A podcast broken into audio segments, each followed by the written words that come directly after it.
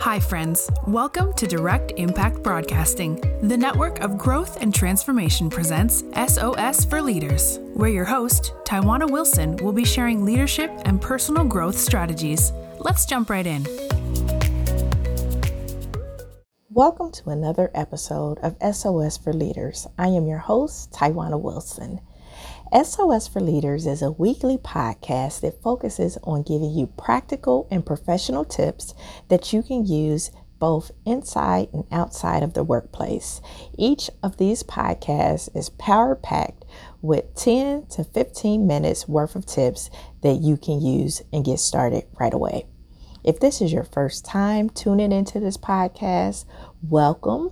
I'm so glad that you landed on this podcast, and I hope you're able to get some tidbits that you're able to use and implement right away. So, thank you for tuning in, and please continue to tune in week after week.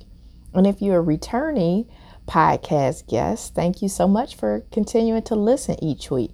If you all could do me a favor, share it out with your family and friends and colleagues who could benefit from hearing this message would be awesome. You can check out the podcast on your favorite podcast platform, Spotify, iHeartRadio, Apple as well as Google Play and others, or you can go to directimpactbroadcasting.com.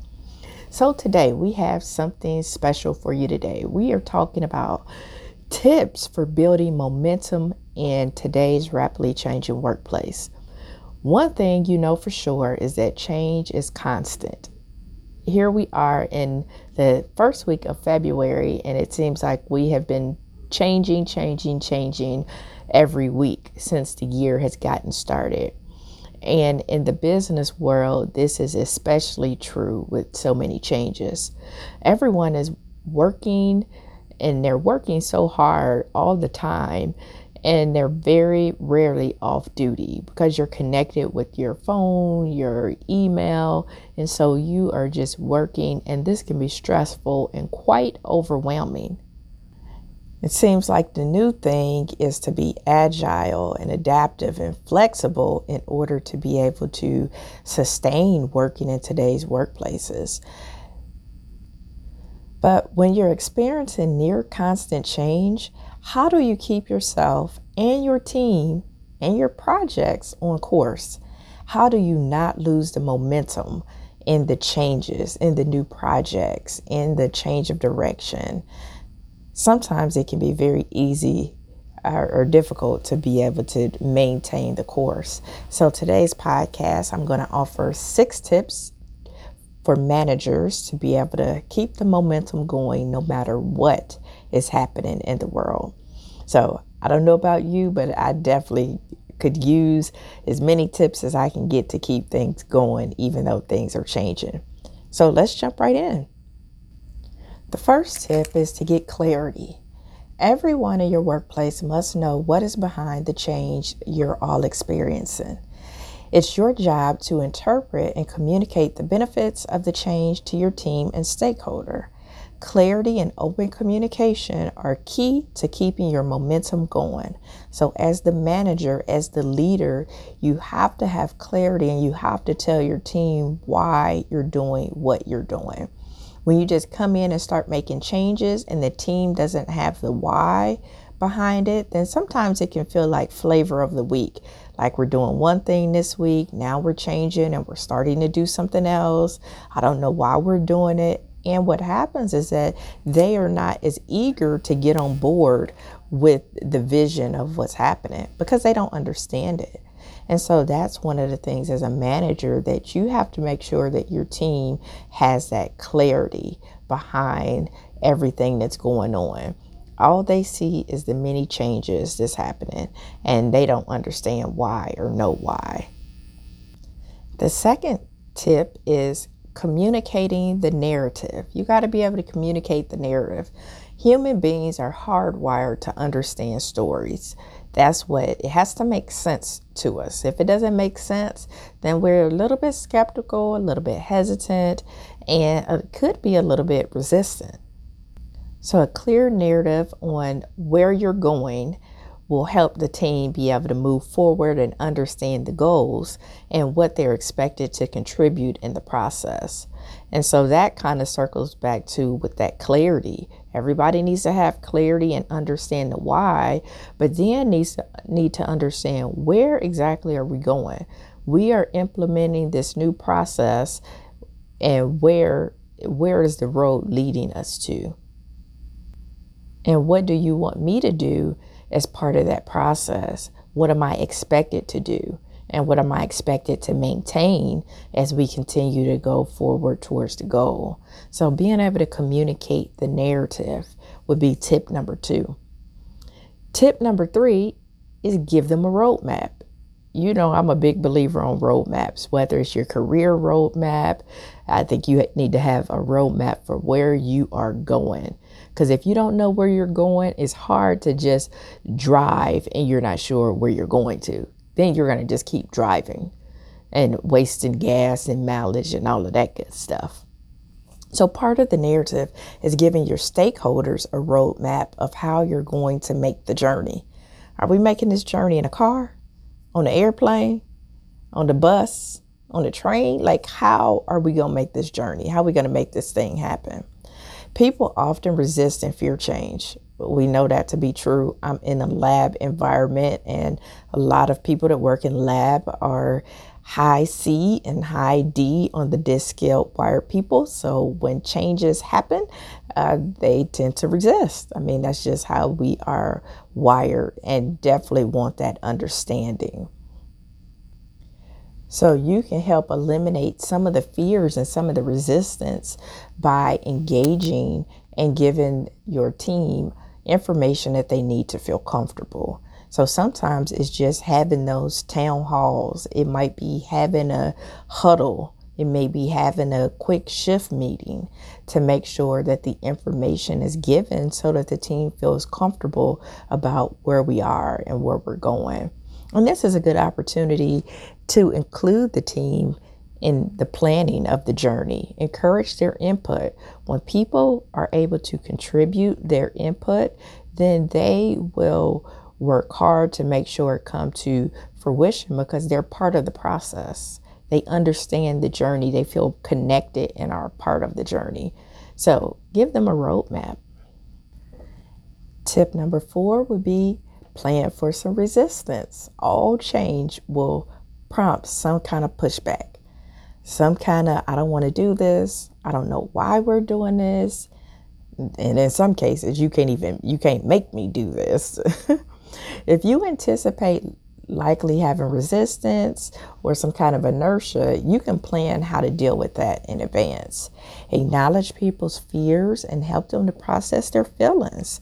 So, part of people going through the change process is they want to be heard, they want their feelings to be validated. Make sure you have some strategies to keep your team supported and the momentum going because you don't want to get into that where the resistance is so tough that you are trudging uphill and not making any progress. So make sure you kind of think it out like what kind of resistance you're going to encounter and then think about some strategies that you can use to support your team. And a lot of times with change, more communication is better uh, than I'll let you know when you need to know. That strategy does not work at all. The fifth tip is celebrate successes. One of the most powerful ways to keep building momentum is to celebrate the progress you're making. Whenever your team hits a milestone, make sure they acknowledge their success and celebrate it and make that celebration tangible. If your team has been pulling late hours or weekends, take them to dinner or lunch or whatever your team really likes to celebrate. Those of you that know me know that I am in the laboratory medicine space. We like to eat, so food, dinner, lunch is always a great thing. You can also send an email around the office congratulating everybody on their achievement. If you all have a reward system in place, such as a boost where you can give points. If people have uh, contributed to the progress, then do that as well. So think about what you can do to celebrate the success of keeping the momentum and implementing some of these projects and working through the change. And last but not least, make time for you. So, tip number six I know easier said than done. Make time for yourself. Maybe the most important thing is to take good care of yourself. If you get stressed out or overtired, overwhelmed, you will not be good for your team. And that's a fact. You won't be good for your team or you won't be good for your family either. Set a good example by taking a lunch break. You know, maybe not eating at your desk and still doing work. Uh, going home at a reasonable hour, you know, are all ways to make time for yourself. And staying fit and well, making sure that you eat, making sure that you move, making sure that you keep active to keep your own sanity. Make sure you get the support you need as well as a man, as well being the manager to have that support to stay on top of your job and keep the momentum going. So, as you are being the cheerleader for others, you also need that support for yourself to keep that energy high. So, these are six tips that you can use to build momentum in a rapidly changing workplace that keep things going, keep your projects going, but keeping the momentum and the energy high. And as we continue throughout this pandemic and the new normal of whatever it is today, whatever is going to be, the changes continue to happen, and we have to keep the momentum high for our teams.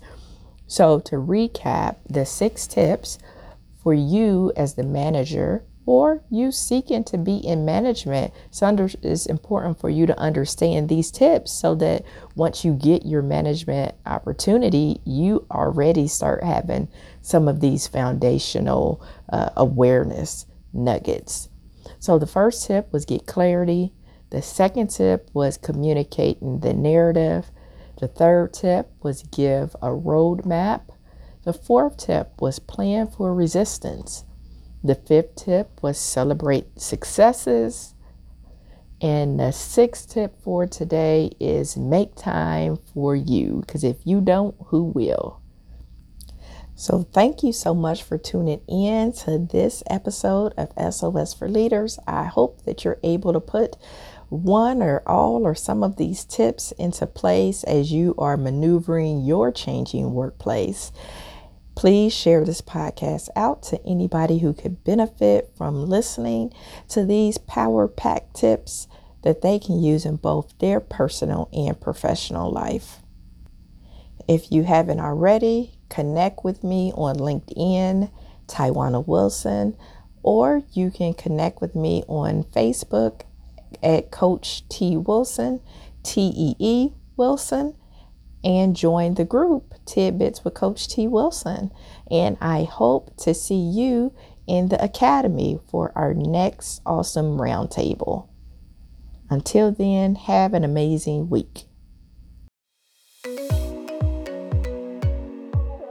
Thank you for tuning in to another episode of SOS for Leaders, where Taiwana shared nuggets of wisdom that you can use to win in life. Follow her on Facebook, Instagram, and connect on LinkedIn. And remember, the secrets of success in your life resides inside of you. When you know what your strengths are, you can utilize them to live an impactful and influential life.